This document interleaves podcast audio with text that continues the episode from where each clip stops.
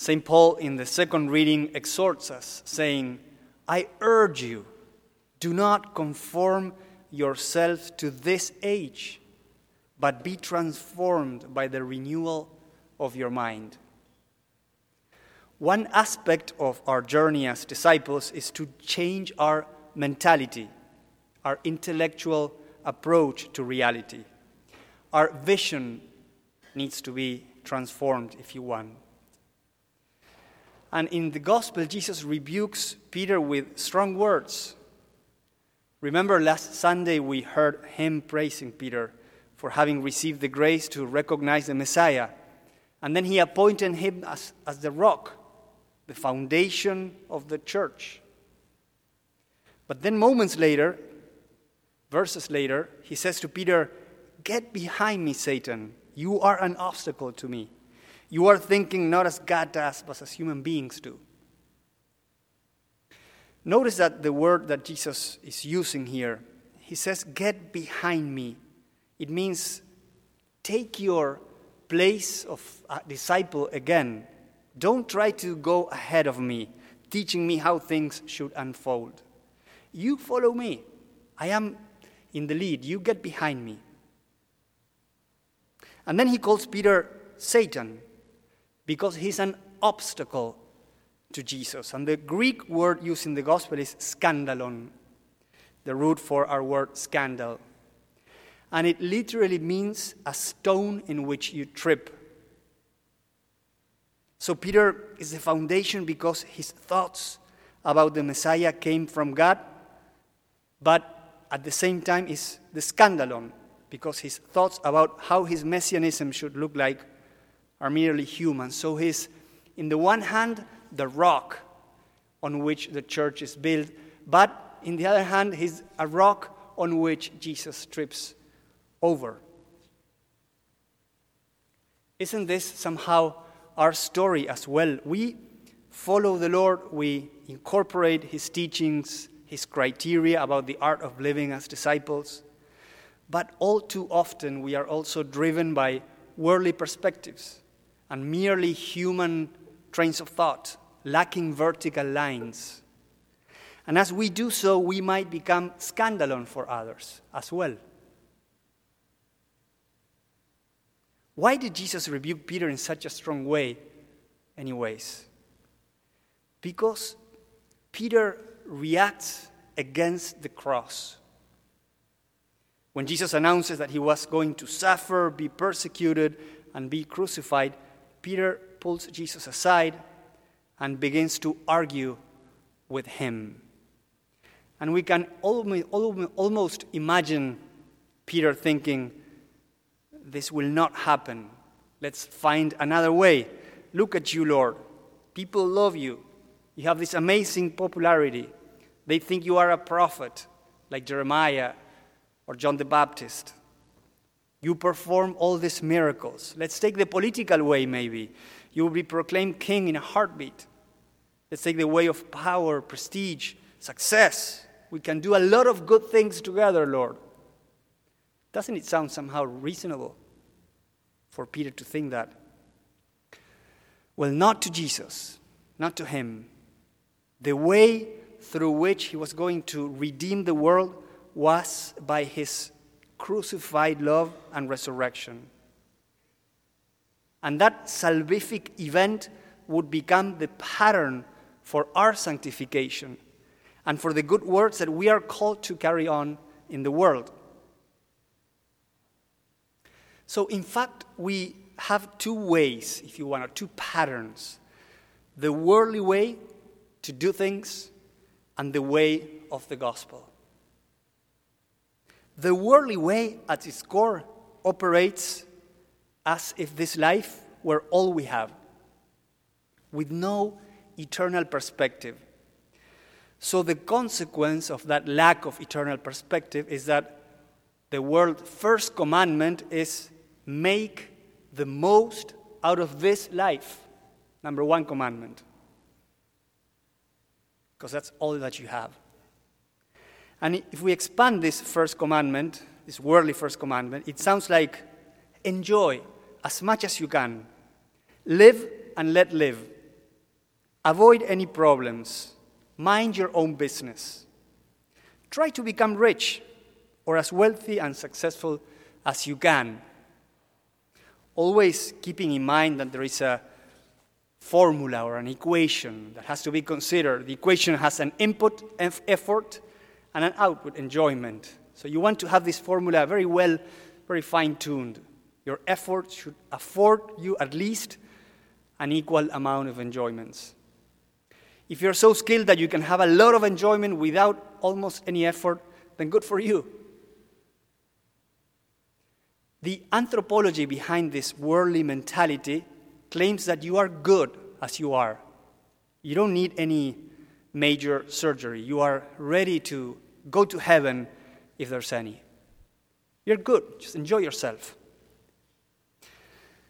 The way of the gospel is the one that Jesus is explaining today. Deny yourself, take up your cross, and follow Jesus. Lose your life so that you can save it.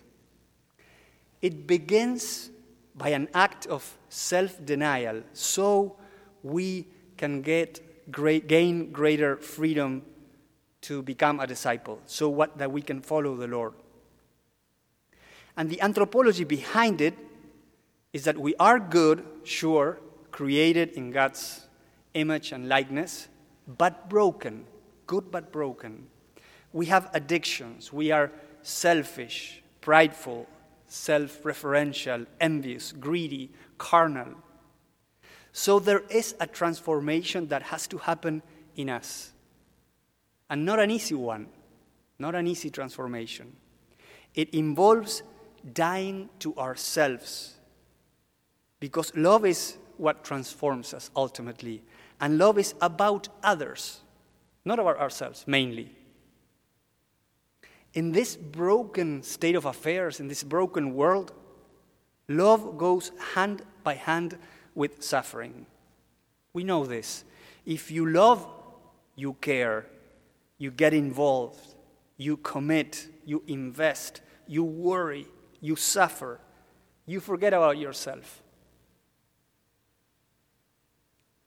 But how much happiness and joy there is in this life lived through love. In fact, if you think about it, God made us free so that we could love. So that we could love. He made us so that we could love Him back and love each other. So today's readings are about transforming our mentality, our vision of who we are, and what we are in this life for. We came to this planet to love, to serve, to make a difference, to give, to touch people around us in such a way that they will flourish. And then, and only then, go to heaven, where there will be a consummation, a completion of what we lived in this life. Jesus reassures us about this. He says in today's gospel, what profit would there be one, for one to gain the whole world and forfeit his life? I never know how to pronounce that word, by the way. I hope I'm saying it right. For the Son of Man will come with his angels in his Father's glory, and then he will repay all according to his conduct. He will come. Let me tell you that the worldly way is tempting, isn't it? It seems merrier. It promises instant gratification, or quick gratification at least. I went for a run with Aaron a week ago uh, through the waterfront in Georgetown. And we were passing through these massive boats. I don't know if you've been there, but massive boats with people eating on their decks, so as I was running, I began repeating in my heart the words of the psalm My heart is ready, Lord, my heart is ready. Because that place with its music, its aroma, it's an icon of what this world has to offer. Of course, I didn't judge those people who were enjoying themselves and about whom I don't know anything. I was judging myself. I perceived in my own heart the attraction for that. It is attractive. We have to acknowledge that. The gospel, in, con- in contrast, is more austere. The world tells you, enjoy yourself, and Jesus tells you, deny yourself. So it is more austere. But if you begin by denying yourself, you will find life in abundance. You will have, and this is his promise, Jesus' peace. You will enjoy his friendship. You will experience the love of God, which surpasses everything that we can think of. You will witness in your own life and around you the Father's providence, provident hand. You will have a sense of purpose and mission. You will see people flourish around you. You will be fruitful. You will love and be loved. And then you will go to heaven. St. John Henry Newman wrote about this in a powerful sermon about the cross. And I will quote him now. He's, he wrote It must not be, not be supposed, because the doctrine of the cross makes us sad, that therefore the gospel is a sad religion. Let no one go away with the impression that the gospel makes us take a gloomy view of the world and of life. It hinders us indeed from taking a superficial view and finding a vain transitory joy in what we see, but it forbids our immediate enjoyment only to grant enjoyment in truth and fullness afterwards. It only forbids us to begin with enjoyment. It bids us begin with the cross of Christ. And in that cross, we shall at first find sorrow, but in a while, peace and comfort will rise out of that sorrow.